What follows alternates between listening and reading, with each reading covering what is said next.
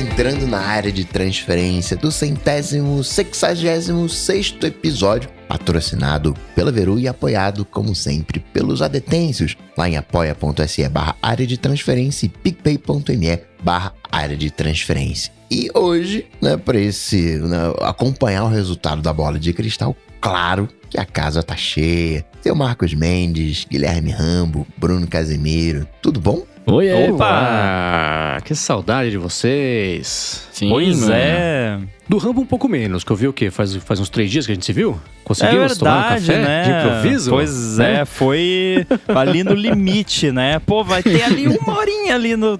Vamos, vamos, né? Que bom que, que é. deu certo, né? Tá- Rambo No foi- aeroporto, Nossa. né? Porque se fosse Então. longe do aeroporto não ia rolar, mas então conseguimos Legal fazer que- acontecer. Pois é, legal que você conseguiu ir. Deu pra matar um pouquinho da saudade. A gente se vê pessoalmente fazer um tempão, né? Desde 2020, Ou provavelmente, do ou DT, antes. Ou um pouquinho depois. É, Pois foi. fa- Fazia tempo, então, né? Pois foi, é, foi, pois foi é. bom que deu certo. Continuo com saudade dos outros e dos adetêncios também, né? Que a gente encontrou lá no, no encontro do ADT, né? Tomara que em breve a gente possa fazer isso de novo. Rio de Janeiro já tá com máscara né, desobrigado em ambiente fechado. São- no ambiente aberto. Aberto e fechado. Ah, tá. São Paulo tá só no ambiente fechado, no ambiente aberto. É, aqui também, só em ambiente aberto. E eu quero saber se esse, se esse encontro aí foi regado com água com gás, café e macarrão. Tem que ser, né? Na verdade, foi só água com gás e café, né? O macarrão não, não ia dar É. tempo, mas teve água com gás e teve café. Então foi, foi quase completo. E partindo para falar do bola de cristal, antes tem um follow-up. Eu não tô muito empolgado, não. Que eu falei, pô, vou- deixar vocês ganharem esse bola de cristal. Mas follow-up. Sobre a patente, né, que o Rodrigo Santana tinha comentado na semana passada, do teclado virtual da Apple com o feedback tátil, ele disse que, né, pelo jeito, a coisa evoluiu bastante. A patente que está na descrição do último episódio do ADT já é mais recente, envolve as cargas eletrostáticas para simular as berolinhas da- das teclas. A que ele tinha visto era dos primeiros anos do iPad ainda. Bem bacana. Nossa, então esse seria o teclado Festa da Uva, é isso? Ele, ele dá choque na, na borda. Nossa, que, que medo. Já pensou se, se calibra errado ali o teclado, você... Nossa, que medo. Uma pequena quantidade de usuários. É, Tá uma por um pequena quantidade de usuários de tátil. marca-passo. É, Pois é, mas pra quem não vê a patente, eu vou deixar aqui de novo na descrição do episódio. Eu não consegui achar aquela que eu tinha dito que eu procurasse, se eu conseguisse colocar, eu colocava, que era de, de mudar a textura mesmo do vidro ali, que não deve ser tão diferente dessa que ele até comentou, de, de carga eletrostática pra simular mesmo ali qual é a tecla, mas é, você vê que tá todo mundo investigando, né, cir- circulando aí essa ideia. Isso inevitavelmente deve rolar de um jeito ou de outro aí em produtos que podem fazer sucesso, né, mas, mas as ideias estão aí faz tempo.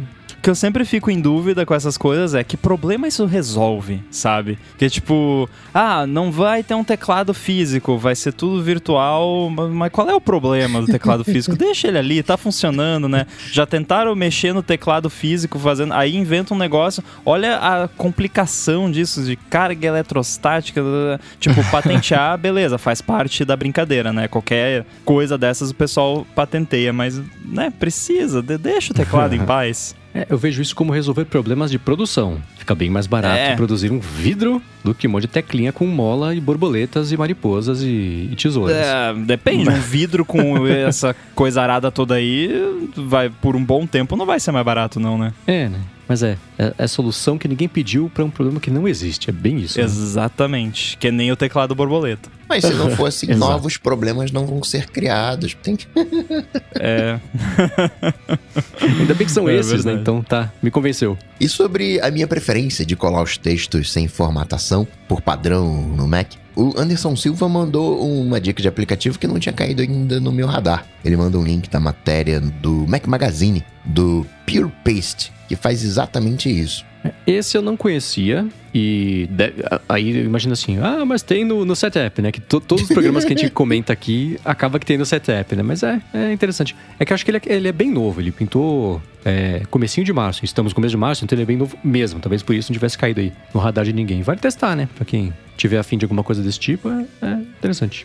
aliás, sabe o que, que tem no setup agora? Ah, AirBuddy. Olha! Uh, olha só! Que Parabéns. legal. Estou contando em primeira mão aqui no. é, é, Quer dizer, em primeira mão pra quem tá ouvindo ao vivo, porque na sexta, quando o episódio for ao ar, já vai ter saído. Na quinta-feira, nessa semana que estamos gravando, o AirBuddy lança também no Setup. Então, Pô, quem que já é legal. usuário do Setup e ainda não é usuário do AirBuddy, ou que só prefere usar pelo Setup, que é mais prático, vai estar lá pra vocês. Pô, que legal, parabéns. Boa. Curti, curti, curti. Valeu. E bom, apresentar logo o resultado da, desse bola de cristal. Lembram das regras, né? Se não pintou no evento. Ah, eu, eu falei que ia ter um Mac novo com Center Stage, mas não foi, se não foi Mac, não, não, não, não, não tá valendo. Tem que ir pintado no evento. E na primeira rodada, Bruno, qual foi o seu palpite? Cara, na primeira rodada eu falei que a gente ia ter um iPhone SE com suporte a 5G com design igualzinho ao de hoje. Lacrou. Mandou. Já mandou. começou Chablau. pontuando, hein? Olha só, hein? Começou bem, hein, Bruno? Começou Que foi o primeiro, né? Começou Eu não bem. achei que as pessoas começaram pelo iPhone, inclusive. Vocês- tinham essa noção, não? Eu achava, eu achava, porque é aquela- aquele papo de vamos deixar o melhor pro final, né? Mas, eh, enfim, a gente vai comentar mais depois do, do evento como um todo, né? Mas eu, eu achei que ia começar assim. Eu errei duplamente porque eu falei que teria um novo MacBook Pro e que ele ainda viria com M2. É, o M2 foi a grande pegadinha dessa bola. Pois é. que, aliás, pra mim é incompreensível, mas tudo bem. Espero que vocês me expliquem mais pra frente isso. Ah, eu explico. É, eu também falei que ia ter o MacBook Air com chip M2. Nope. Eu falei que ia ter MacBook Air com um design diferente do atual. Nope, nope, né? Double nope. Double nope. menos com menos deu menos ainda. Na rodada 2, eu falei que teria um novo Mac Mini com chip M1 Pro barra Max. Né? Não. Quase. Só errou Você o nome do um Mac mini. e errou um pra baixo, né? No chip, né? Se tivesse falado M1 Max e mais alguma coisa, né? É, eu comentei que é, o evento ia começar com a menção da treta na Ucrânia também. Passou batidaço, né? Sei lá, te fala Pois sobre é, isso isso daqui a foi, é, foi, foi estranho. Eu falei que ia ter o lançamento do serviço de música clássica do Apple Music. Quando eu, né, não, não rolou. Quando eu peguei esse chute, eu tava pensando, não, vou pegar alguma dessas coisas de serviços aqui. Aí tinha o Esportes e o Classic. E eu fui no Classic e deixei o, o Sport pro Bruno, né? Eu devia ter ido no Sport. Vamos! E o Bruno, que foi o único que pontuou até agora, estamos com recorde de sequência ruim aqui, falou que ia ter o teaser do Apple Vision. Ele, ele fez que nem eu fiz, né? Jogou pro universo ali, pro, pro, pro karma cósmico ali, pra ver se cutucava alguma coisa, aparecia, mas, mas não, né? Também não rolou. Às vezes funciona. Não, é que- e a gente é, já chegou é. no, no momento da vida que eu sou obrigado a chutar toda vez isso, né? Porque Aham, vai que, tá vai que vem. é. Porque tá É, qua- é aquela coisa, né? Quando vê, sai. Aí imagina se você não Exato. chutou, né? Uhum, pois é. É, Já eu fiz lá o chute, né? Contribuí pro Cosmos e deu certo. A Apple anunciou um novo display externo, né? Falaremos sobre ele daqui a pouquinho. Esse ponto aí do Mendes vale até desempate, hein? Porque foi, né? Não foi? É, foi. É, olha. Agora, não foi muito específico, né? Que tem o lance também, tá? Específico barra arriscado. No quesito É arriscado, eu concordo. No quesito específico. E isso, isso mudaria se a gente tivesse gravado depois. Porque foi o que? No dia seguinte da gravação que o. Felipe soltou lá do Mac Studio, do display lá no 9 to 5. Então, né? A gente ainda tá, não tinha algumas informações de última hora que saíram. Agora, eu cometi um erro gravíssimo de como eu fraseei esse meu chute e por isso eu não ganho ponto, porque eu falei assim, um dos novos Macs anunciados vai ter a câmera Center Stage. Se eu tivesse falado vai ter Center Stage no Mac, eu ganhava esse ponto. Mas não, eu Ai, falei cara. que Verdade. o Mac ia ter Center Stage. Então eu não ganho ponto, porque o Center Stage tem no display, não é um, o display não é um Mac, né? Então eu não ganho ponto, infelizmente. Por pouco, hein? É. Já eu, cara, falei do lance, né, que o Ramo liberou pra mim. Eu falei que ia ter algum anúncio de referente a Apple TV, é, Apple- a Sports, Apple TV Plus, e rolou, né? Tem as Fridays, é, Baseball Fridays, que esse é o nome do, do bagulho que chama. Mas vai rolar lá agora o lance de você poder assistir a, a, a, a streaming de esporte, né, de, de beisebol às sextas-feiras na Apple TV. Achei isso bem legal. Maneiro. E já eu, nessa rodada, disse que teria um novo iPad Air com suporte a 5G, Center Stage e a 15. Isso é um absurdo, é um absurdo isso. Eles erraram, eles erraram isso. Pois é. Esse foi bem específico, porém, né, um pequeno ali, né, no cabelinho ali. Putz, esse Impensável aconteceu nesse foi... daí. É, realmente. E o Bruno quebrou a mesa dele, né? Eu Aham. entortei ela, que eu não quis quebrar, demais. só dobrei. Só dobrei a minha mesa. Eu falei, nossa, tá- vendo agora é tão idiota. Eu falei que ia ter um iMac Apple Silicon com tela maior que 24 polegadas. Não, isso aqui eu não sei onde é que eu tava com a cabeça que, quando eu Não, falei você isso. tava no mesmo lugar que eu falando que ia ter um Mac com touchscreen, né, cara? Pode ser. Já eu falei que teria um novo. que o Mac Mini viria com um novo design. Quase. Quase. É, Ah, de não dá pra novo, considerar. quase, eu, né? eu consideraria. Não, mas é que o nome, né? Não, não adianta. Eu mas, mas é assim, o, no- o espírito da coisa tá certo, né? Só pelas regras estritas do jogo não vale, mas o, o espírito é esse. Mas aí o, o, o Mendes faria ponto. Porque ele, nessa rodada ele falou um novo iMac Pro com Apple Silicon. Que é a junção do Mac Studio com o Display Studio, né? Quebrado em dois É verdade, né? É. Mas eu pensei exatamente isso quando eu vi o display. Eu falei, mano, é, é um Mac é lá, é um Mac separado. não é tão direto. Eu acho que a Apple fe- pensou assim, ó. Eu vou quebrar esse produto em dois, vou dar uma disfarçada, aí eu cobro dobrado. Uhum. É o oposto de quando foi o anúncio do, do iPhone, né? Ah, vocês sacaram? É um iPod, é um telefone, é um comunicador internet. Não, é tudo A produto reunião só. foi assim. E se a gente vendesse um iMac sem o Mac? né? São Y. É. Vende o i e o Mac é separado. Foi tipo isso. É igual o Surface. O Surface Laptop lá, né? Que você separa o teclado do, da tela, é a mesma coisa. É, mas vem junto, né? E aí, na nossa rodada Coringa, cara, que podia ser um chute fora da lista, eu chutei um AirPod Max novo, sem nenhuma possibilidade de acontecer. E eu disse, ó, o iOS uh, 15.4 vai bombar. Vamos falar do Universal. Nada. É. Nada, né? Impressionante isso. Eu falei que o iPhone SE teria pelo menos dois sensores traseiros ao invés da câmera única que tem lá. Ela segue única. Perdi esse ponto. Mas ele tem um microfone atrás também. É, Microfone então, não é né? um Então, sensor. vamos definir sensor, então? Peraí. Microfone é um sensor. Ah, não, de novo. Mas tem dois, tem dois microfones ou tem um só? Tem um sensor de áudio e um sensor de vídeo.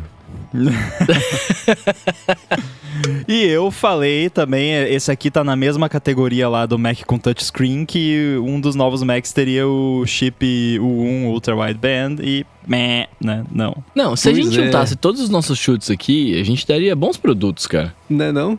Não, é, não tu- tá tudo isso mas- que a gente chutou vai acontecer em algum momento, né? Assim, de- em termos de produto, mas não é agora, né? Não todos de é na uma vez. famosa escala infinita de tempo. Agora eu tô olhando aqui na, na lista. Isso aqui, gente, é um momento histórico. Porque tem só três acertos nesse jogo dois inteiro. meus. Quero deixar É, bem claro não, que eu acertei dois. Sendo que duas das pessoas que estão nesta chamada aqui não pontuaram nada. No caso, eu e o Coca.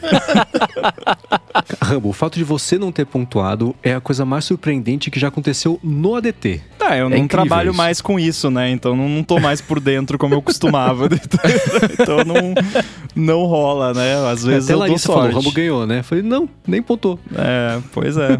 Tá vendo? Mas quem ganhou então? Fui eu, pela primeira vez. Não, não sei se foi a primeira vez, sempre falo isso, né? Mas fui eu, cara. Aê! Não, se você sempre fala que você ganhou pela primeira vez, então não é a primeira vez mais, né?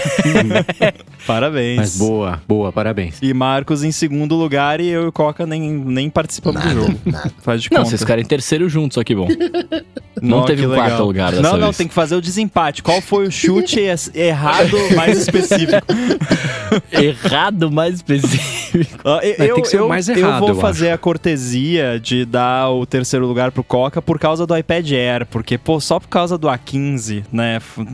de- Não, deu tá pena errado. esse. Foi um escorreguinho, um escorreguinho. Boa, obrigado. Agora falando do evento, né? Começar pelo Apple TV Plus. Quem. né, O Bruno falou da, dos esportes, né? Foi o palpite dele. Quem curtiu os, os esportes? Ah, eu acho a ideia legal, né? Só que eu não, não acompanho o beisebol e também eu, eu fiquei em dúvida se isso. Eu, eu imagino que esse conteúdo de beisebol vai ser só nos Estados Unidos, né? É, eu acho que sim. Porque isso mexe muito com direito, exibição, essas coisas que a gente já conhece, então é bem provável. Mas é, pra quem gosta, que legal, né? Vocês foram agraciados primeiro com o futuro da TV São Apps agora é, pra ver esportes ao vivo também. É, aquela montagem de trailers que eles fazem, que eles já fizeram em vários eventos, pra mim aquilo ali é só um show-off que não significa nada. Porque, tipo, aparece um segundo de cada conteúdo ali, não dá pra você apreciar nada, né? Nem chamar atenção. É só, tipo, Uhum. olha que bonito o que, e que tanta coisa que a gente tem. Tá, legal, né?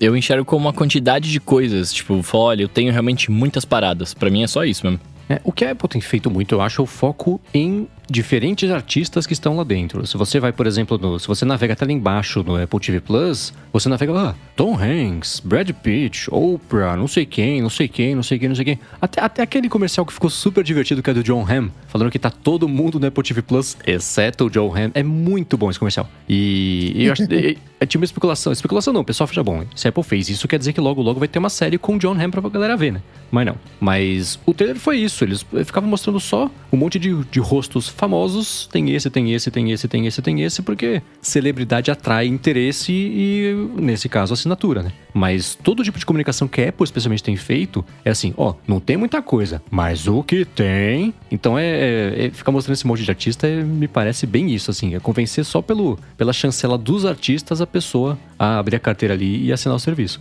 É, ganhar na qualidade em vez da quantidade, necessariamente, né? É, e, e não que eu ache que eles precisem. É óbvio que eles precisam do- dos atores ali, atrizes e tudo mais, óbvio, né? Mas assim, não acho que eles precisem necessariamente dessa galera pra vender, mas pra um certo tipo de público é isso que vende, né? Então faz Uhum. sentido eles apostarem nisso em alguns momentos. Outra novidade que veio foram novas cores, tanto no iPhone 13 quanto na versão Pro. E aí eu queria a opinião gourmet do seu Marcos Mendes a respeito do, dos Alpes verdinhos e, e a diferença de tonalidade dos verdes entre as duas versões. Cara, eu gostei. Eu ainda tenho um pouco de, de, de, de uma reação ruim ao acabamento da linha do iPhone 13. O, o gloss dele na lateral, eu acho. hum, Pra mim é, é exagerado, brilhante demais, né? Mas esse tom de verde ficou bonito, inclusive.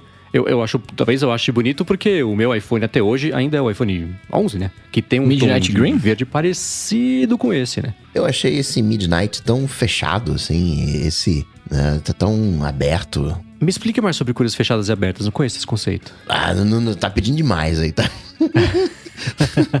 eu tive esse, esse, Mas esse eu verdão. Eu achava ele mais eh, quase preto, assim, né? Dava pra disfarçar, não sei. Esse me parece. Esse verde parece, olhando aqui em fotos, claro, né? Me parece muito com o verde do Apple Watch, da geração mais atual também, que tem esse verde meio, meio militar, sei lá, né? Qual que é. Tudo bem que falar de militar hoje em dia não, não é uma boa ideia, né? Por isso que é o Pine Green. Mas ainda assim, é, me, me parece próximo dessa cor, né? E, por exemplo, a linha tanto do iPhone 11 quanto do iPhone 12, quando ficou. é, não, o iPhone. Sei lá.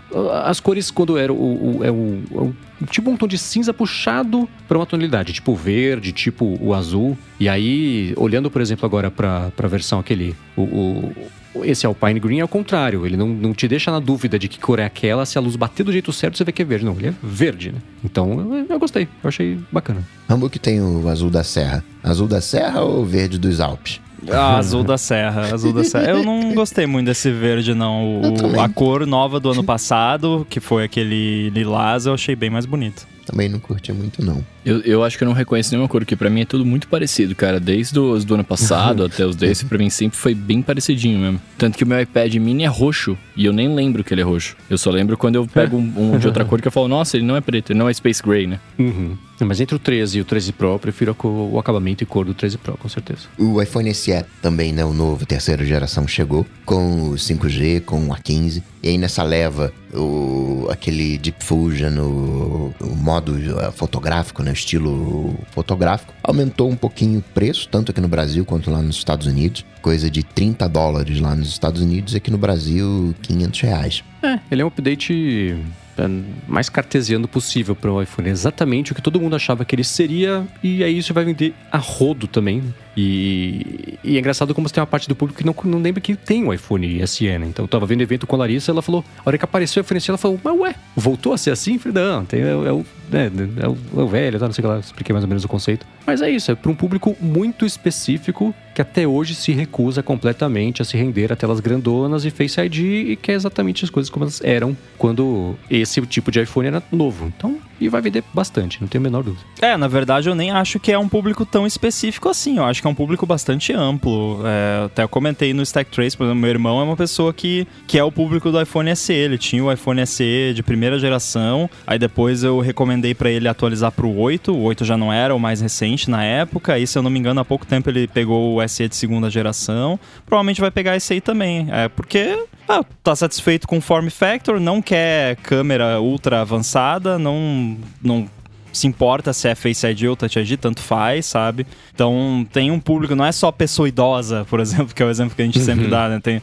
tem galera que, tipo, o celular não é tão importante como para outras pessoas, que não, não tira tanta foto, né? Que nem eu hoje em dia, principalmente agora com, com o cachorrinho, filhote, eu nunca tirei tanta foto, né? Com meu iPhone, eu tô feliz de ter o iPhone com a melhor câmera possível, porque essas fotos vão ficar guardadas por muitos e muitos anos, então é bom ter na melhor qualidade possível. Mas para quem não liga para isso, tá lá, é um iPhone entre muitas aspas, né, acessível para um público que, que não, não quer pagar muito caro no, no telefone telefone. De novo, né, aqui no Brasil é aquela história, mas mesmo lá nos Estados Unidos, onde a galera é muito mais sensível a preço, tipo, se uma diferença às vezes de 50 dólares que seja já faz a pessoa decidir por um modelo ou outro. É, é um iPhone que precisa existir e que bom que a Apple continua mantendo ele. E eu falei isso no Stack Trace essa semana. Parem de esperar mais do iPhone SE. O iPhone SE é isso aí, né? É o modelo form factor antigo com a parte interna nova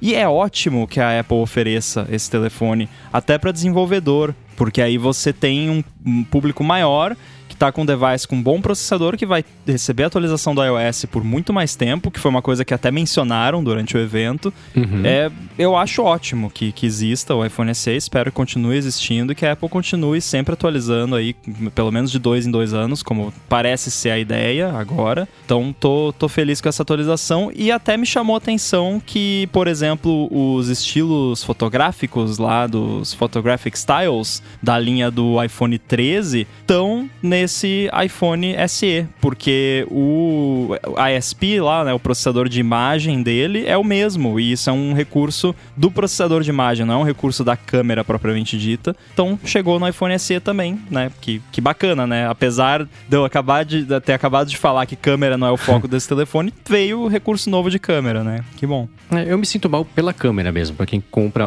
hoje um iPhone que tem a câmera tá, não tá tão à prova de futuro assim quanto estaria se existisse um pouco mais, nem de interesse, de foco, de, de enfim, se, se o, esse iPhone fosse para isso, né? Você preferir continuar no, em como é que era o modelo antigo, mas ainda assim sem ter que abrir mão de ficar para trás, né? E tem também, claro, uma parte estratégica importantíssima, que esse é um dos principais iPhones de combate para tentar fazer a galera migrar de Android para o iOS, para o iPhone, e, e, briga com o preço dos intermediários lá, é, da parte de cima de intermediários é, nos Estados Unidos, né? Então, 430 dólares ainda assim é mais caro, mas é eu, ainda assim é mais caro poderia ser o slogan da Apple, né? Então, tá dentro ainda do, do conceito macro da existência da empresa, né? Mas tem essa parte que é muito importante, inclusive no evento também, né? Ah, o iPhone SE é adorado por muitos Inclusive, é o primeiro iPhone de muitas pessoas até hoje, então tem essa, essa história bem forte de migração com ele também, que é, aí é, é bem calcado em preço. Né?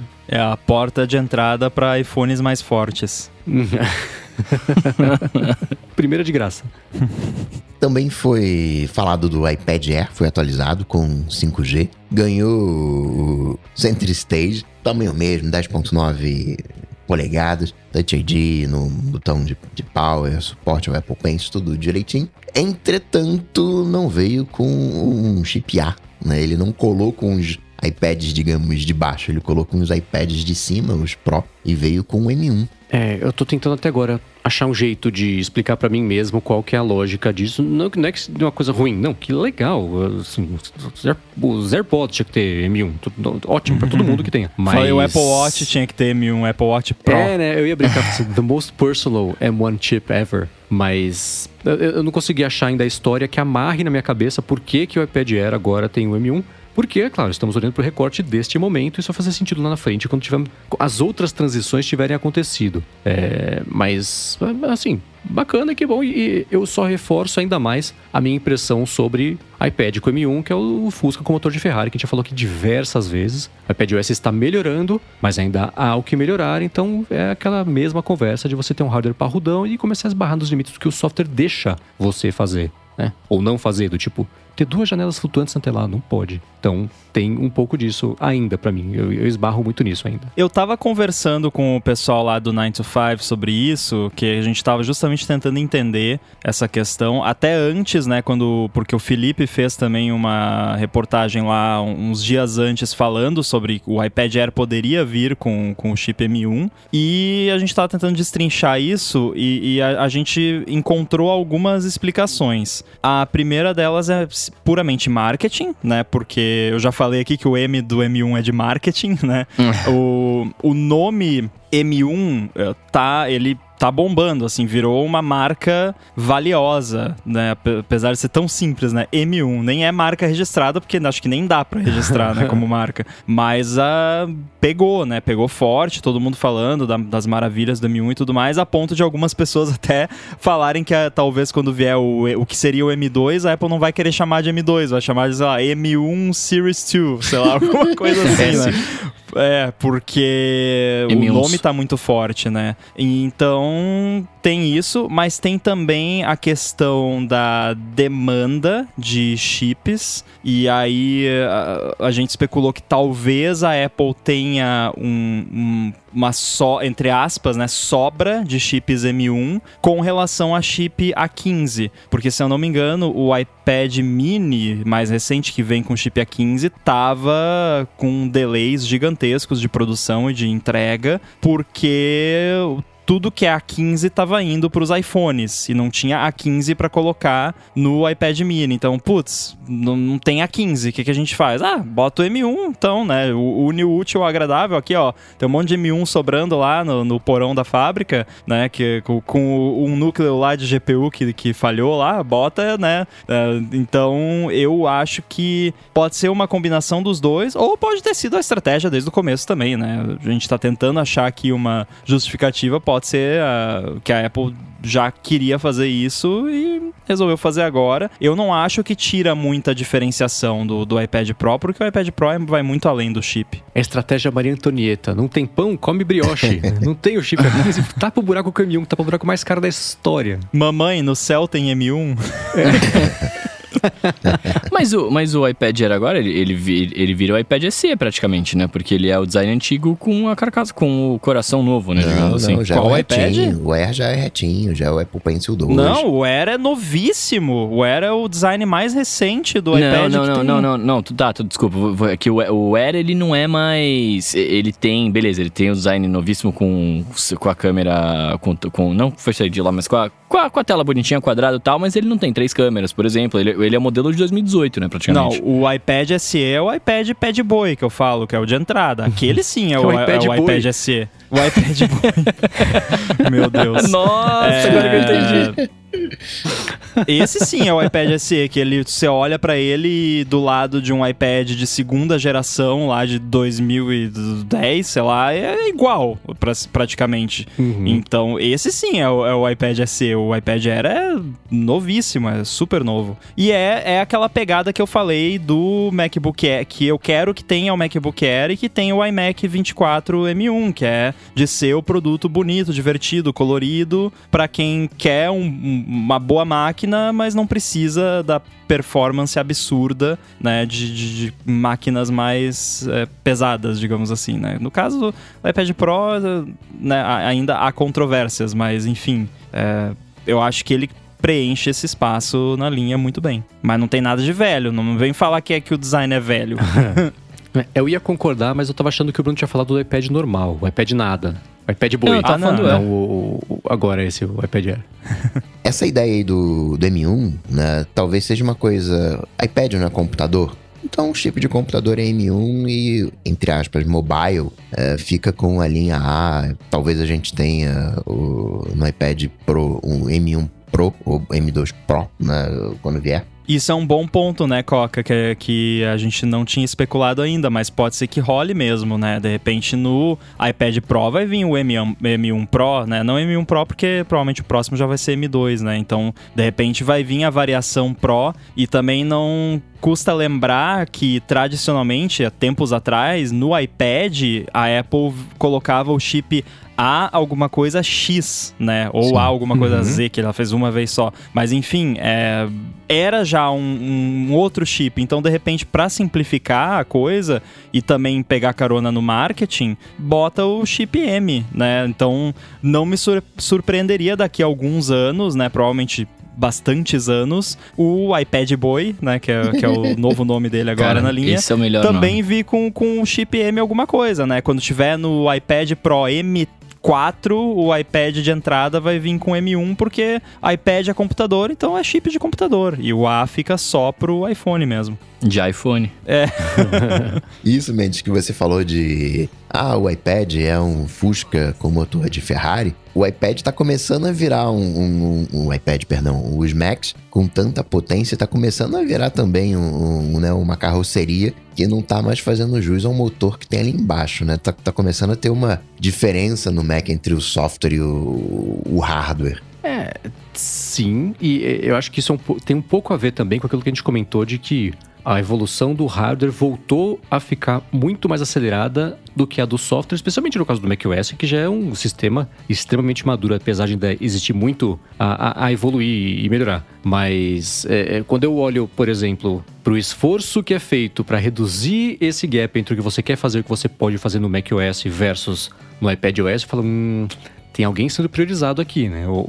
Existem decisões no iPadOS que, que, que são que definem o, o uso do iPad, né? É nem- a estratégia da Apple é essa, mas tem, tem decisões que são feitas que, no nosso olhar, nessa visão, elas limitam a usabilidade dele. E isso é, é- é bem incômodo quando você vai gastar uma bala para ser, para usar o substituto do computador. Tudo bem que se você quiser usar como computador, compre o computador. Mas ainda assim tem algumas limitações ali que, que elas só existem, sei lá por quê, para existir, que elas não precisavam estar lá e que melhoraria muito a vida das pessoas sem ter que abrir mão do conceito básico do que é um iPad. Ainda assim daria para mexer. Então, no macOS, é, é, é, as possibilidades já são mais abertas, né? Você esbarra menos no teto do que você quer fazer para trabalhar pro dia a dia, né? Então, enquanto ou, ou- das duas uma, né? ou o mindset de- do mundo inteiro vai ter que mudar e a Apple vai vencer essa briga, ou ela vai ter que seguir cedendo até com coisas tipo mouse, trackpad, é, suporte a monitor externo, sidecar, são jeitos de, de ir- ir expandindo a usabilidade dele, mas ainda assim tá, parece que tá andando, tá correndo com a bola no pé, né? Bola de ferro no pé, com, a- aquela de, de, de, de cadeia.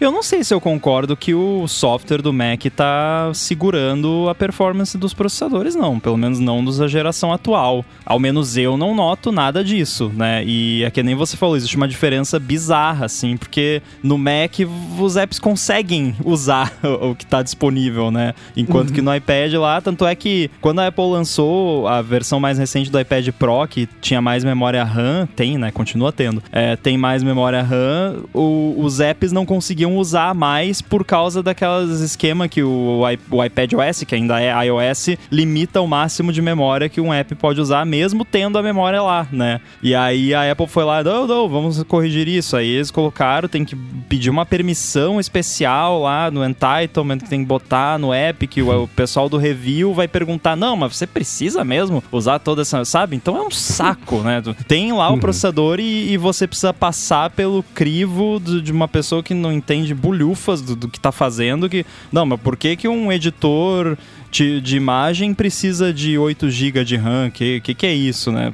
Duh, né? Então, assim, eu acho que o Mac tá anos luz, muitos e muitos anos luz à frente do, do iPad OS em termos de compatibilidade software com hardware. Talvez o sistema operacional, propriamente dito, poderia melhorar em, em vários aspectos. Agora, no sentido de permitir que os apps tirem proveito do que o hardware tem a oferecer, pra mim tá perfeito. Ele não se não se coloca no caminho, basicamente, como o iPad OS se coloca. Concordo. É, Até hoje não podemos gravar o ADT no iPad. Você comprar iPad Pro com M1, não dá. Porque você É. grava, é, é, ou tem a ligação, ou tem a gravação da faixa de áudio, que, e do nosso caso aqui, o que a gente faz é gravar cada um ao seu lado, para Edu juntar e editar e deixar bacana. Então, até coisas básicas do tipo, gravar um podcast, você pode gravar no Anchor, tudo bem, mas no iPad sozinho é impossível, né? E, pô, vamos lá, né? Concordo com, com essa visão.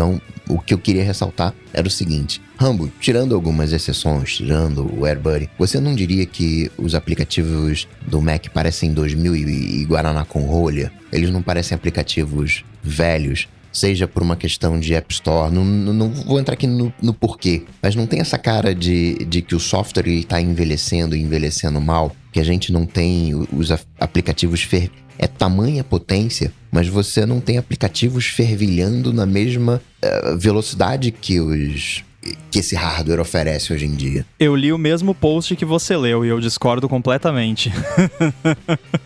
eu não entendo essa, essa coisa de. Não, é porque. Eu não sei se você. Eu tô zoando, tá? Mas é que eu li. Teve uma discussão longa de trocentos mil posts que uma pessoa escreveu, daí o outro fez a réplica, tréplica, quadréplica, sei lá, quintéplica. É, e que era o lance assim que o cara entrou lá nas compras dele da Mac App Store. Ah, olha aqui, faz não sei quantos anos que eu não compro nenhum app novo na, na Mac App Store. Primeiro, né, existe app no Mac que não é na Mac App Store. E os melhores não estão na Mac App Store, né? Sou suspeito em dizer, mas enfim. acho que não, não- né, tem muitos apps bons para Mac que não estão na Mac App Store. Segundo, é, qual é o problema do BB Edit? Por exemplo, eu não sei qual é. Tipo, sabe? É, é porque são coisas diferentes. Assim, ah, o, ah, por que, que não tem o, sei lá, quando a pessoa fala aplicativos novos, o que, que você quer? O TikTok para Mac, sabe? Porque são coisas muito diferentes. Para o motivo pelo qual você usa um Mac e o motivo pelo qual você usa um iPhone, um iPad, são muito diferentes. Então, talvez o Mac é mais maduro, né? É aquela coisa, né? A pessoa, você fala pra pessoa, pô, você é velho? Não, eu não sou velho, eu sou maduro, né? Cringe. O, o Mac, assim, eu, é. O Mac é cringe, talvez. Não sei, eu acho. Não sei, eu não consigo concordar, assim, com essa.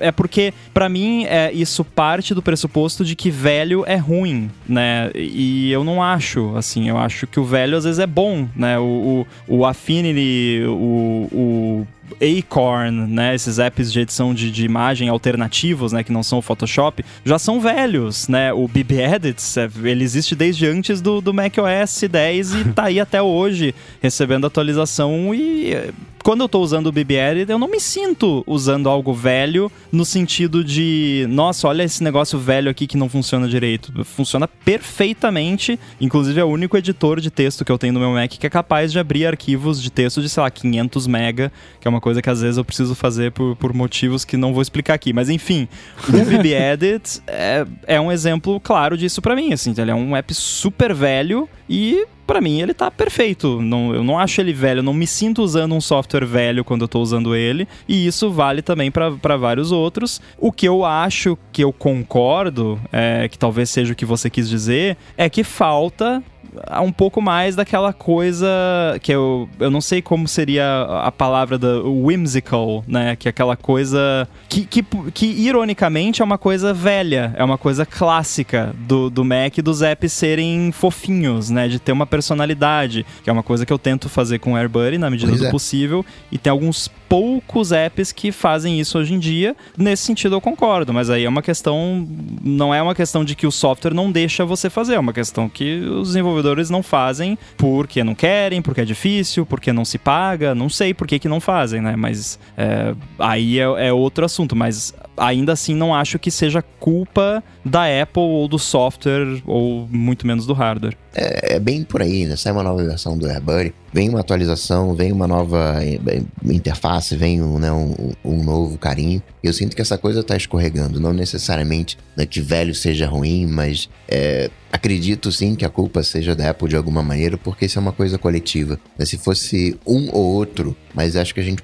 Um ou outro é como você falou, eh, o AirBuddy é exceção, essa, esse carinho. Então acho que tem alguma. Você tinha aquele carinho uh, em boa parte dos aplicativos que hoje eu não vejo. Então acho que alguma coisa. Eu acho que a, a, culpa da Apple aí talvez seja os aplicativos de 99 centavos, né? Ter normalizado os aplicativos de 99 centavos, que aí hoje em dia as pessoas não querem mais pagar por software. E o que você vê acontecendo, que é uma coisa que assim, até virou meio que motivo de preocupação real na, na comunidade de desenvolvedores independentes, né? Da qual faço parte. Embora eu seja desenvolvedor independente com a minha empresa, mas é uma empresa de basicamente uma pessoa só, é, foi um lance de, da debandada de, de, de, desenvolvedores independentes, assim, tipo, eu acho que eu consigo enumerar dezenas de desenvolvedores que faziam app para Mac ou para iPhone independentes que hoje em dia estão trabalhando na Apple, estão trabalhando no Twitter, na Microsoft. Por quê? Porque o negócio não tá mais se pagando, né? Quem é que faz essa, esse tipo de coisa que você está falando, geralmente é o desenvolvedor independente ou são as pequenas empresas, né? Tipo Panic da vida. Então, talvez a culpa da Apple esteja aí, seja mais uma questão mercadológica do que técnica necessariamente. Ou talvez seja culpa, entre aspas, da sociedade. Mudou, o Mac não é mais a referência, é. agora a grana tá fluindo no, no iPhone, mas acho que é uma coisa mais coletiva do que individual. Agora a gente vai falar daquilo que eu mais gostei do evento, né, que foi a, a minha maior surpresa, mas antes a gente vai agradecer o patrocínio da Veru assinatura de cafés especiais que está oferecendo um desconto especial para os ouvintes do ADT. A Veru procura por pequenos produtores de cafés especiais por todo o Brasil e envia esses cafés para os assinantes uma vez por mês, sempre junto de uma surpresa ou um brinde, que nesse mês é uma sacola ecológica na Veru. Você pode escolher o tipo e a quantidade de café que você quer receber e aí dá para escolher o grão torrado, dá para escolher para receber ele já em pó, Dá para receber em cápsulas, para usar na maquininha de expresso também, e você tem total controle sobre a sua assinatura, sem nenhuma fidelidade eh, ou pegadinha. Os cafés vêm sempre também com uma explicação sobre qual é o produtor, a região, a pontuação, a altitude, variedade, as características. E a promoção para os ouvintes do ADT é a seguinte: pelo link veru.café barra ADT, V-E-R-O-O, com dois O's mesmo, café barra ADT, você ganha 15 reais de desconto no seu primeiro pedido. Com esse desconto, é praticamente impossível você pagar tão pouco por um café tão bom, recebendo em casa ainda por cima. Então acessa lá, viru.café barra ADT e faz a sua assinatura com 15 reais de desconto no primeiro mês. Muito obrigado a Veru pelo patrocínio de mais esse episódio do ADT. Valeu! Valeu! Valeu, Veru! E a minha maior surpresa, aquilo que eu mais gostei do evento foi o M1 Ultra. Já se imaginava, né, um M1 mais potente ou não, um M2, alguma coisa nesse sentido, que na minha cabeça era salpicar mais núcleos, né, GPUs e tudo mais. Só que a Apple fez de uma maneira diferente. Fez. juntou dois M1s. Pegou dois M1s Max, né, juntou, colocou eles lado a lado, colocou um barramento, uma comunicação entre eles, e aí nasce o M1 Ultra. Existe, tem alguns desafios quando você faz. É, você liga dois processadores, é mais fácil você ligar dois núcleos do que dois processadores completos. Ainda tem problemas, a Apple não resolveu todos eles, mas conseguiu com que esse barramento tenha uma velocidade quatro vezes maior do que a tecnologia atual. Já existem processadores que fazem essa fusão né, é, de processadores, mas eu gostei por quê? Porque foi a Apple dizendo: olha, eu faço o que eu quiser. Um novo processador, eu não preciso mais ir lá para né, projetar, ir lá para a bancada, projetar um novo processador com mais chips, eu não preciso mandar esse projeto lá para a fábrica para produzir. Não, eu pego os chips que já estão produzidos, eu pego os M1s, os M whatever da vida, que já estão produzidos, colo, né, simplificando aqui, óbvio, colo um do lado do outro e vambora, você quer o quê? Você quer quatro? Eu faço. Você quer cinco? Você quer seis? Então, Apple dizendo, eu faço o que eu quiser Hoje em dia eu coloco quantos, não só núcleos, mas eu coloco quantos processadores eu quiser com extrema facilidade. É o M1 Super Bonder, né? Só tacar ali uma super cola e pronto. Eu fiquei imaginando os nomes, né? O próximo, né? M1 Ultra, M1 Infinity, M1 Ultimate. Alt F4. É, é. é o céu não é o limite hoje em dia pra Apple. Então, eu tenho as minhas dúvidas. Na verdade, eu tenho quase que uma certeza, porque a Apple deixou bem claro durante o evento, e inclusive no site lá do, do Mac Studio, que a gente vai falar daqui a pouquinho, a Apple menciona, ó, é o último chip da linha M1. É o, o final, né? O final. É o, o último que tava faltando. Então, assim, aquela história lá de, ah, vai ter um M1 que vão ser quatro M1 Max, não vai rolar. Tal, de repente rola com o M2, né, ma- mais pra frente, mas com o M1 não vai rolar. Então, se é isso que a Apple pretende colocar num Mac Pro, o Mac Pro vai vir já com o M2, não vai vir com, com o M1, porque o Ultra é o último. A Apple falou, né, não, não estou inventando aqui. Então, acabou M1, né, e não acho que a Apple iria ativamente mentir só pra botar uma surpresa depois, né. Ah, eu achei muito legal o lance que me lembrou a transição pra Intel, né, quando o Steve Jobs anunciou que ele falou que o macOS tá, estava vivendo uma vida de agente duplo, né? Tinha um segredo que é que eles tinham já o, o macOS funcionando no Intel. E no caso do M1 é, Ultra foi o lance lá, ah, o M1 Max na verdade tem um segredo que a gente não contou, né? Que é ali o o conectorzinho, entre aspas, né, que não é bem um conector, para plugar vários M1 Max um no outro. É, achei muito maneiro o nome Ultra Fusion, né? É um nome bem maneiro. É, o nome do chip M1 Ultra é ok, né? Eu, eu acho ainda, sei lá, semanticamente M1 Max. Max é máximo, então depois do máximo não pode ter mais nada, mas enfim, tudo bem. Vou, vou dar um pass porque o chip é muito maneiro. E eu acho que o mais legal disso, que é algo que já vale para os chips anteriores também, mas ainda mais nesse caso, é que assim, muita, muitas máquinas que têm dois processadores físicos, seja no mesmo pacote, seja interconectado na placa-mãe, né? Não é o caso do M1 Ultra. O M1 Ultra são dois M1 Max distintos, mas interligados diretamente no, no- no próprio die, né? Na, na própria bolacha lá do chip. É, quando você tem dois chips separados na placa-mãe, é, geralmente para um software tirar vantagem disso, ele tem que ser feito pensando nesse caso específico. E nesse caso aqui a Apple fez diferente. Então, do ponto de vista do software que está rodando na máquina, né, o software de alto nível, né, os apps basicamente, é um chip com a capacidade combinada dos dois. Não são dois chips que o desenvolvedor vai ter que pensar lá, não, isso aqui eu vou mandar executar num chip, isso aqui no outro. Não. Ele manda lá, ah, tem quantos núcleos? Vai, vai, pega o que tiver de núcleo aí e faz, né? E o computador vai lá e faz. É, do ponto de vista de GPU também, é como se tivesse. É, é uma GPU só, do ponto de vista do software. E eu acho que isso é um fator importante, porque não, de nada adiantaria a Apple colocar dois chips M1 Max dessa forma se lá o, o Premiere não, não fosse renderizar mais rápido, porque aí você vai olhar lá no Activity Monitor só tá usando um dos processadores, o outro tá dormindo o tempo todo, né? Então eu acho que isso é o mais importante nesse caso, além, é claro, do fato do, do chip ser um monstro, né? É, eu fiquei. Eu, a hora que o. Foi o Surround, né? Que, a- que mostrou lá. A gente, ficou- tem um pedacinho aqui do chip que a gente não tinha contado ainda e tal. A hora E Ultra Fusion, eu falei, nossa, que, que nome bonito que não diz nada, né? Mas, mas também é, é empolgante, empolgante o nome.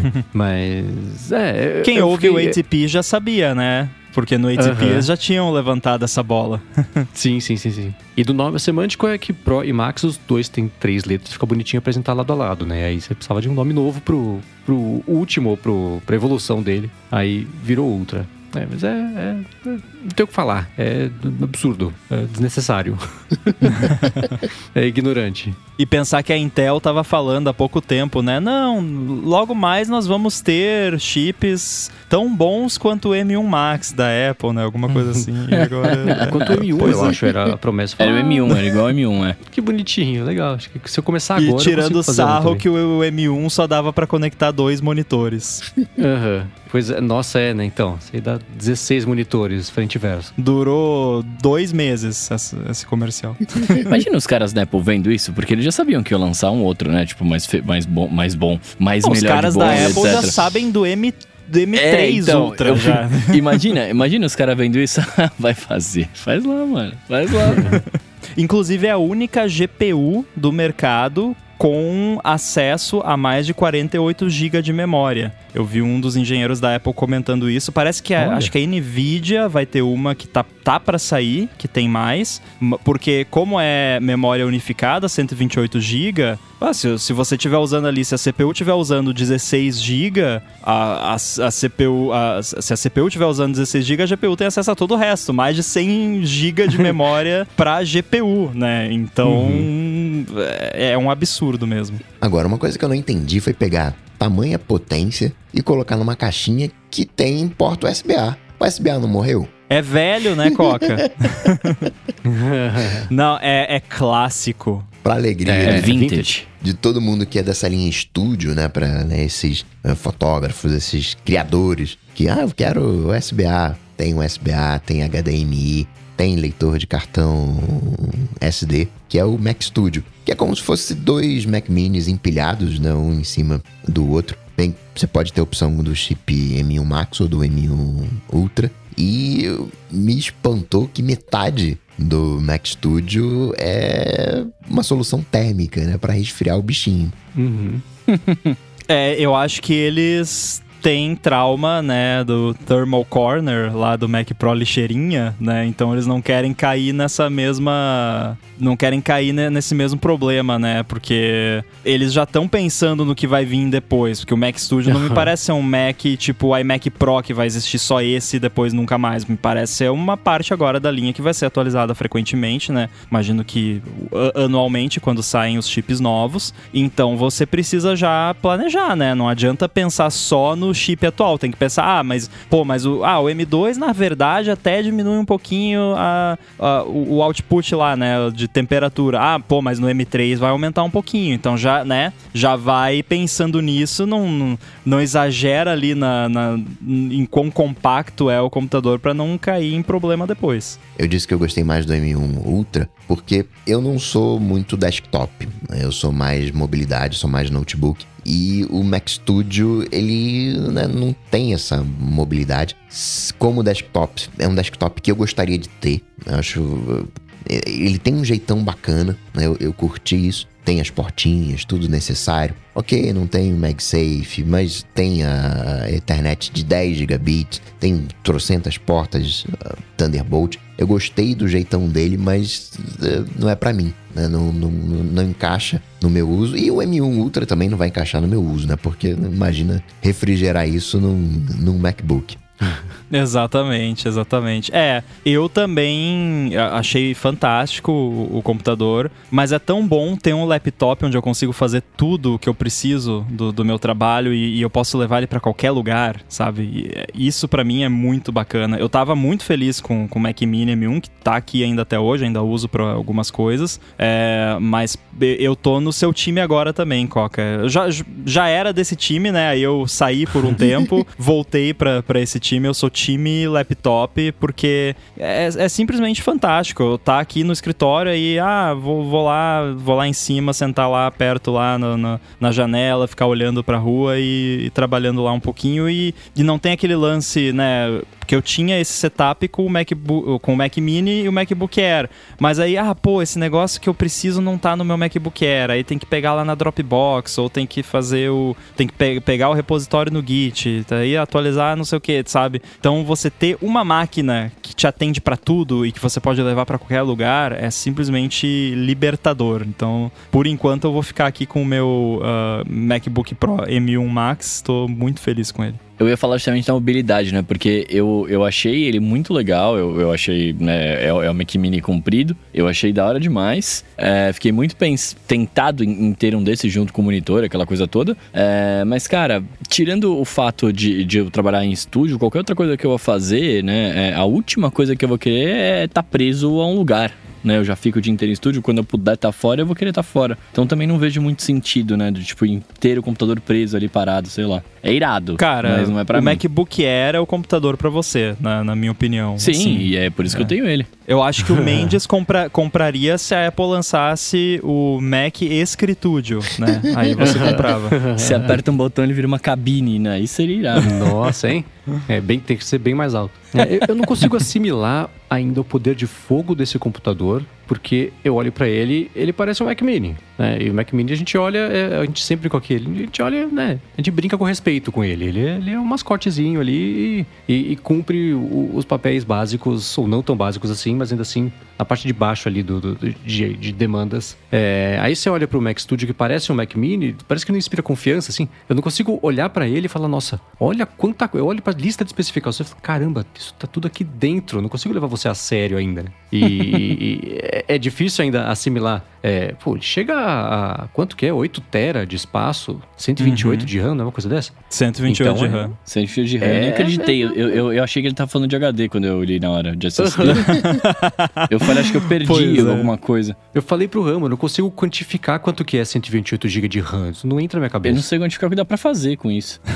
Abri Eu duas me abas do lembro do Steve Jobs falando que quando ele lançou o MacBook Air, que dava pra configurar ele com um SSD de 128 GB. É meio caro, né? Mas é rápido, né? O, É, então. o Steve Jobs falando. E aí agora você configura um Mac Studio com 128 GB de RAM, né? Uhum. Então tá aí, né? E eu acho que ele segue a, a tendência que eu já comentei aqui, que eu espero que continue, né? E vai vir aí com o MacBook Air redesenhado, que eu não ganhei o ponto dessa vez, mas algum dia eu vou ganhar, é, de de colocar o, cada Mac no seu devido lugar, né? Cada Mac no seu quadrado. Então esse é um Mac prosumer, né? Ele é um, um Mac, ele é um Mac Pro Mini, basicamente, ou um Mac Mini Pro. Algum desses dois, chame como quiser, mas ele é tá ali no limiar entre o, o que um, um consumidor muito exigente vai querer e o que um profissional médio vai precisar. É, eu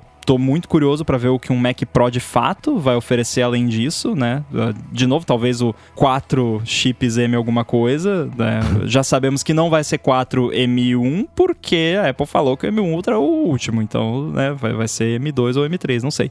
É, e o iMac é que é uma incógnita, né? Eu acho que a Apple meio que decidiu que o iMac é um computador para consumidor, né? Ele, ele é o, o iPad Air dos Macs, assim, porque não tá com cara de que eles vão lançar um iMac grandão, profissional, muito cedo. Acho que os rumores são que a próxima atualização de iMac vai ser em 2023. Então, eu acho que iMac para profissional, não sei se a Apple quer fazer, não. Ou esse iMac não fez a cabeça dos consumidores como a Apple imaginou. Porque esse novo iMac, o 24 polegadas M1, ele é quase para quarto de adolescente, com aquelas coresinhas, aquele jeitão ali. Cozinha, sala. É, né? E, e não sei, né?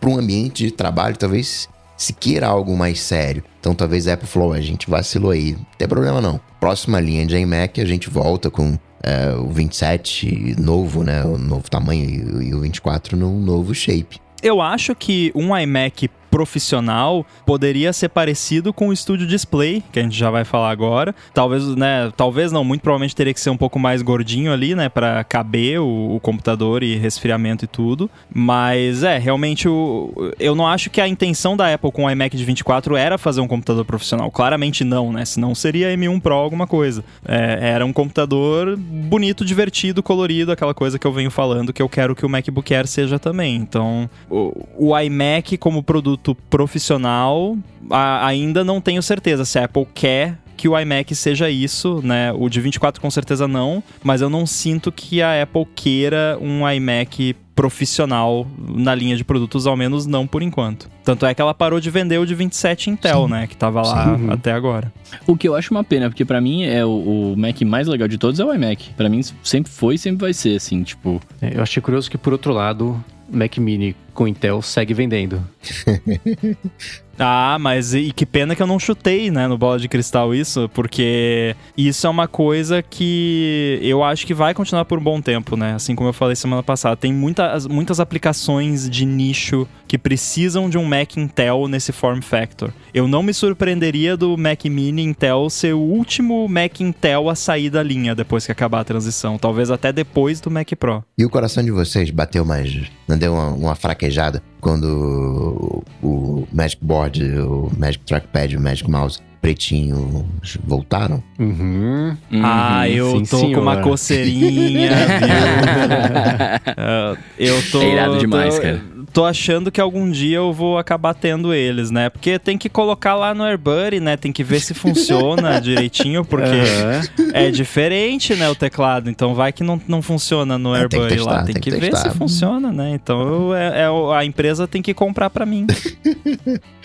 Acho justo. E também, né, uma grata surpresa foi o Studio Display, que é um monitor mais acessível né, comparado com o Pro Display XDR, 27 polegadas e 5K. Tem uma, entre aspas, webcam, né, tem uma câmera com center stage 12 megapixels, 6 falantes, 6 speakers, com áudio espacial, 3 microfones. Claro que isso, né, para você fazer o center stage, você precisa de algum tipo de processamento. Por isso ele vem com um A13, que é aquele papo que se tinha, acho que tem uns dois anos, de um monitor com chip. Mas pra que que vai ter chip? Vai ser Ano passado saiu no, no 9 to 5 Mac que ia ter um display com A13 e, né, ficou todo mundo. Oi? Como assim? vai ser para expandir a GPU e era o, o, o Center Stage, né? Fechou um, um ciclo. Vai custar 300 dólares a mais do que o LG Ultra, Ultra Fine, né? 5K. Se colocar webcam, vai dar aí uns 200 dólares a mais. E também 200 dólares a menos do que o iMac 27 polegadas.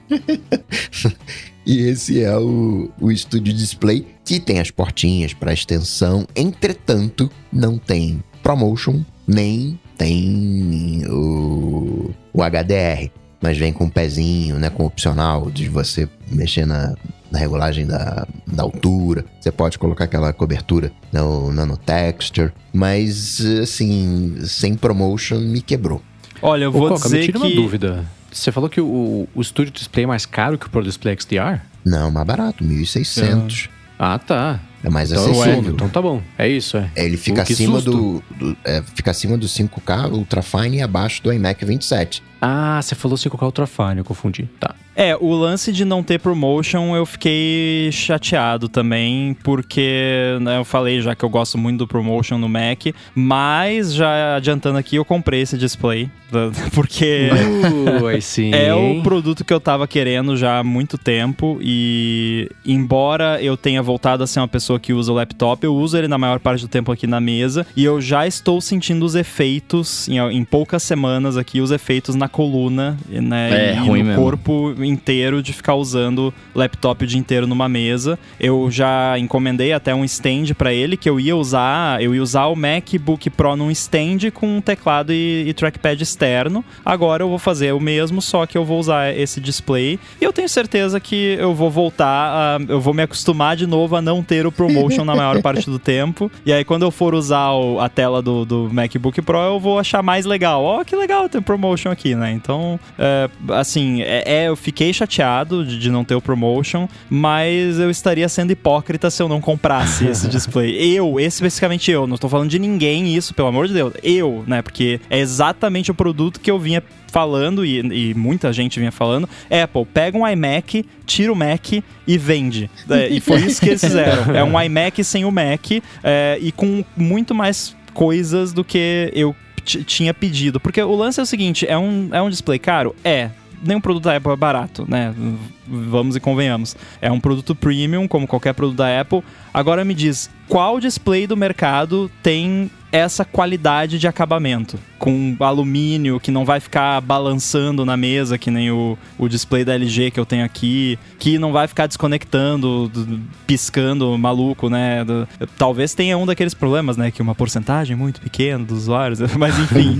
É, uma parada que funciona, né? E, e além disso, ainda vem com o Center Stage, com um áudio bacana que provavelmente não vou usar muito, mas enfim, é, é útil também, microfone para você fazer chamada. Pô, eu tô usando agora a câmera do meu MacBook Pro aqui nas lives do ADT, antes eu usava o Camel, né? Usando esse monitor com a câmera dele, vai parecer que eu tô usando o Camel aqui, Sim. porque é, é, basicamente a câmera de um iPad, né? Então, é, é um produto muito bom é, para quem tava buscando alguma coisa nesse sentido. Eu era uma dessas pessoas, então fiquei feliz, né? De novo, fiquei chateado sim de não ter o promotion, mas também eu não sei até que ponto é é plausível você ter o promotion num display externo. Eu sei que já existem displays high refresh rate, mas com essa densidade de pixels e com a questão da porque o lance do promotion não é que ele fica em 120 Hz o tempo todo, tem o lance da adaptabilidade, né, que ele vai diminuindo, aumentando. Eu não sei o quanto que isso está azeitado para um monitor externo e também isso deixa espaço na linha para um display mais mais top ainda, né, que a Apple provavelmente vai introduzir em algum momento, que aí vai ter o promotion, né? O HDR, provavelmente dito, para mim não faz diferença nenhuma, porque, sei lá, não fico vendo filme no, no, no meu Mac e eu também não edito conteúdo em HDR, então né, para mim o, o, ter ou não HDR é irrelevante nesse caso. Mas no geral, fiquei muito feliz e o lance do A13 que muita gente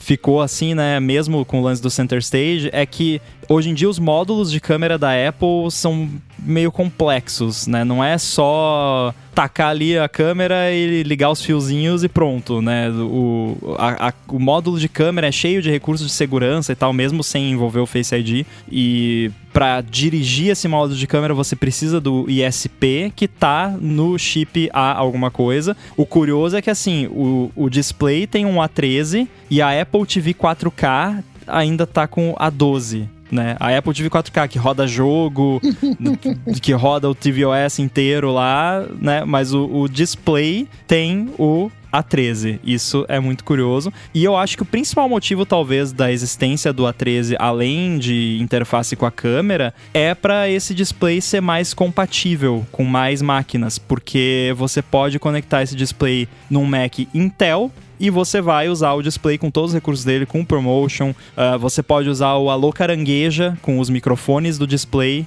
né?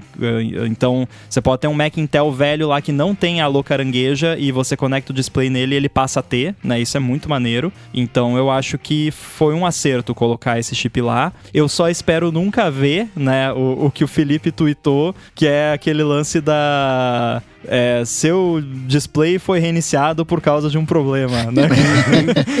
que aparentemente pode dar um kernel panic ali no, no, display, né? Então, tomara não acontecer isso, né? Mas, enfim, é, resumindo, tô muito feliz com, com esse display. O Studio Display até é um produto da minha realidade, porque eu faço uso de, de segundo monitor também. Só que não usaria os falantes, não usaria os microfones, não usaria o center stage. Me dá nervoso tanto a câmera do MacBook quanto a uhum. câmera do iMac, porque a câmera do MacBook fica muito baixa. Você percebe a pessoa tá usando né, o, o, o, MacBook. E se ela tá usando o iMac, a câmera fica muito acima, né? Fica olhando para cima. Então eu consigo perceber, e ela é, é, tá usando o iMac, tá usando o MacBook. Então eu continuaria usando, tem um tripé dedicado para câmera, né? uso né, o iPhone como câmera, em, já tá toda a configuração pronta aqui. 15 segundinhos eu conecto e faço a coisa acontecer.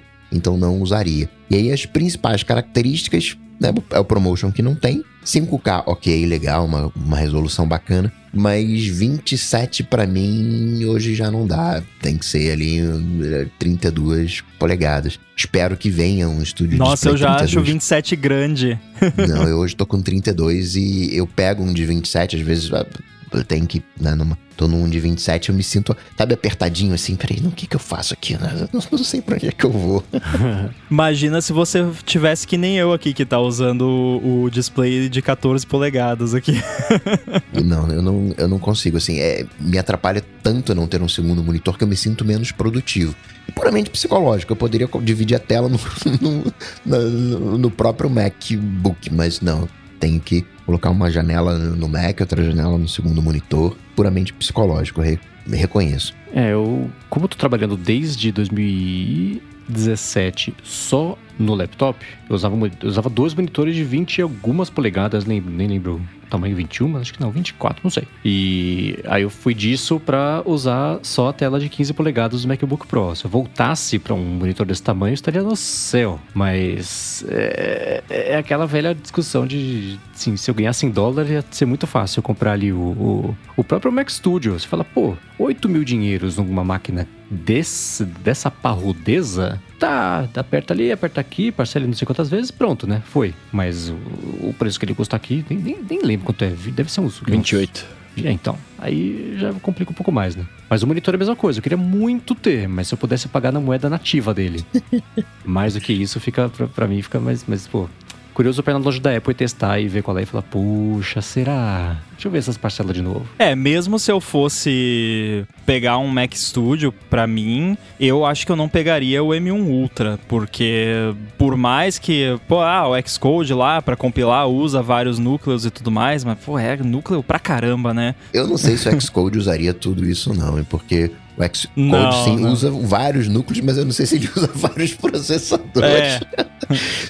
É, não, é quando eu tô compilando o AirBuddy, por exemplo, aqui do zero, eu abro ali o Activity Monitor, ele usa, é, fica tipo uma escadinha, sabe? Ele usa vários núcleos, mas os últimos lá já quase só tá dando uma beliscadinha ali no núcleo, só pra deixar ele acordado, sabe? Então eu acho que já para mim já não faria diferença. Então eu compraria pelo form factor mesmo e pelos outros recursos. Agora pelo M1 Ultra, muito provavelmente pra mim seria jogar dinheiro fora, né? E o que eu gosto dessa minha configuração de segundo monitor, né, que eu deixo o MacBook na mesa ah, ah, e quando acaba a tela do MacBook, eu coloco a tela do segundo monitor. Então fica um contínuo vertical. E aí eu pego a minha câmera e coloco na frente desse segundo monitor e eu consigo ler a tela e olhar para a lente da câmera ao mesmo tempo, como se fosse quase um, um teleprompter da, da vida. Então fica mó legal, assim, né? Você fazer a consulta, assim, dar aquela titubeada, olhar pra baixo, né? Ficar procurando as coisas. Mas, é, segundo monitor, pra mim, faz muita diferença. É, eu confesso que pra mim, um monitor maior do que o do meu Mac já atrapalha a acústica da, da gravação aqui. Então, sei lá, eu não Nossa. teria por causa disso. Mas eu gostaria muito de ter pra outros usos, tá ligado? Tipo, ter uma tela maior e tudo mais. Mas como seria só um luxo, eu, eu, eu vou deixar esse luxo pra outra coisa, como um óculos, por exemplo. É, pô. Agora eu fiquei em dúvida, você falou do lance da, da acústica. O nanotexture, será que ele não resolve isso? Ele absorve, não rebate. É. É. será que vale pro som também, né? Ou é só pra luz? É, posso comprar pra testar. E já que a gente tá falando do estúdio display, fazer aqui um hashtag AloADT, né? Bem a ver com esse assunto. Se você tá ouvindo o primeiro episódio do Área de Transferência hoje, não sabe o que que é o hashtag AloADT, é só ir lá no Twitter, colocar a sua melhor pergunta com a marca, com a hashtag AloADT. Não precisa marcar mais nada, nenhum arroba, só a hashtag AloADT que já cai aqui na nossa pauta. E foi isso que fez o Luan Almeida, perguntando o que, que a gente acha dessa nova tendência do pessoal que está comprando o MacBook Pro sem display, que custa menos, e aí pega esse essa base de MacBook Pro e conecta num monitor externo. Eu achei, quando eu vi a foto, eu falei, uh, eu quero, hein? Eu até suportaria touch bar se fosse pra usar numa situação dessa, né? Prioridades, você troca uma coisa pela outra. É, é interessante, eu nunca tinha visto isso. Eu vi agora nessa foto, tá Também não. link da descrição aqui do tweet que o Luan Almeida referenciou. Eu achei uma ótima ideia. Como é que eu não pensei nisso antes, né? Você, fica só com as partes boas e você não se prende ao tamanho do- de, um, de um monitor que seja de 15, 13, 16 polegadas. Man- 16 não, porque ele tem o, touch, bar, então devia ser de 15. E, e não se, se atém às limitações desse, disso aí e usa o poder de fogo no tamanho que você quiser.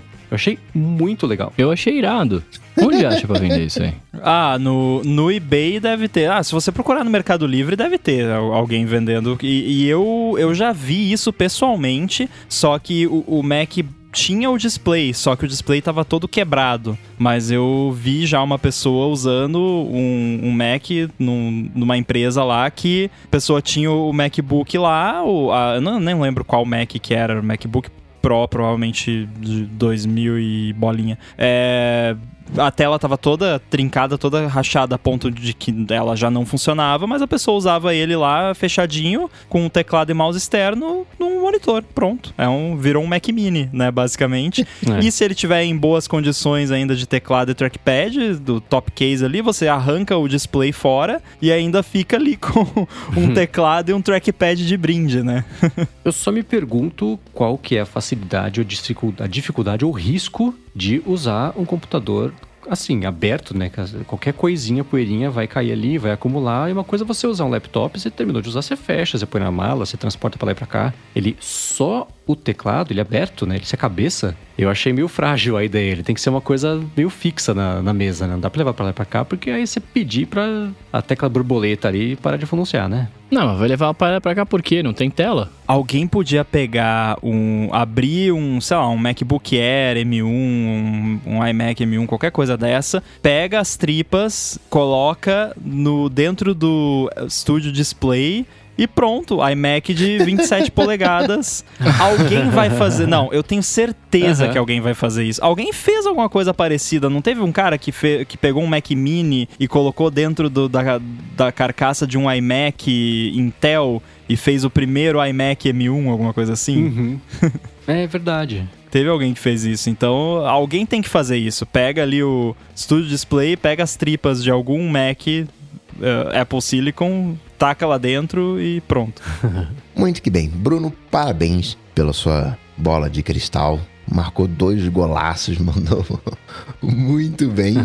E para encerrar, agradecer aos apoiadores que vão lá no apoia.se barra área de transferência e picpay.me barra área de transferência para nos apoiar, ao patrocínio da Veru, ao Edu, que faz toda essa mágica acontecer. Para falar comigo, vocês sabem, só ir lá no Google, bater Cocatec, ou ir lá no Instagram, no arroba coca.tech e mandar uma DM. E para falar com os senhores, Bom, primeiramente, parabéns, Bruno, né? Eu acho que a- até a gente não deve nem dizer que ele marcou um golaço, né? Em respeito a um dos acertos dele, foi um home run, né? Que ele acertou dessa vez. Acho que é melhor, né? ma- Mais, fica mais condizente com o tema. Mas pra falar comigo, eu tô lá no Twitter, arroba underline inside, no Instagram, Guilherme Rambo 2. Valeu. Maravilha. Eu acho que, cara, não importa a quantidade de chutes que você dá, o que importa é os que vão pro gol. E eu fiz dois. Então é isso.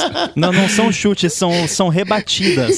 São rebatidas certeiras, home runs pra fora do estádio. E tendo dito isso, se você quiser falar comigo, eu tô lá no Instagram, no Twitter, no TikTok mais próximo de você. É só procurar arroba Bruno underline Casemiro. Boa. Se você procurar por MV Sementes, você não fala com o Bruno, você fala comigo. Você cai na minha conta no Twitter. Eu apresento o Loop Matinal, podcast diário de segunda a sexta do Loop Infinito. E escrevo-os todo sábado a coluna opinativa no update.pt. tudo dito e posto, a gente volta semana que vem. Tchau, tchau. Valeu. Valeu.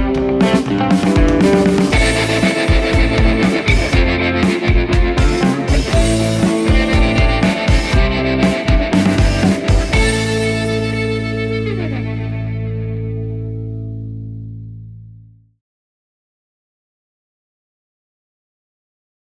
Estava reclamando que essa garrafa de água tônica aqui, toda vez o primeiro gole que eu vou tomar é- sempre vira um pouquinho, porque É ela vem queixo. muito cheia. É, exatamente, exata- o da camiseta, geralmente. né? Rama é nosso especialista residente de água com gás. É bom, né? Vocês gostam de água tônica também? Eu adoro. Putz, não. Eu gosto de com gás, cara. Pois é, não devia ser, eu não devia achar bom, mas eu acho, eu não sei porquê. Porque tem um amargo esquisito mesmo, mas é gostoso, Uhum. não sei, por algum motivo é gostoso. Tem um gosto químico, sabe? Não é aquelas bolinhas é, que gosto de remédio, assim. né? Da- Não é, É, à né? toa que É a Gin Tonic surgiu por causa disso, né? Que a galera não conseguia tomar o quinino e aí fizeram uma, Uhum. uma mistureba lá pra tentar deixar mais palatável. Aí a pessoa fica É. bêbada e esquece do amargo. Da vida. Ó, profundo. profundo, profundo.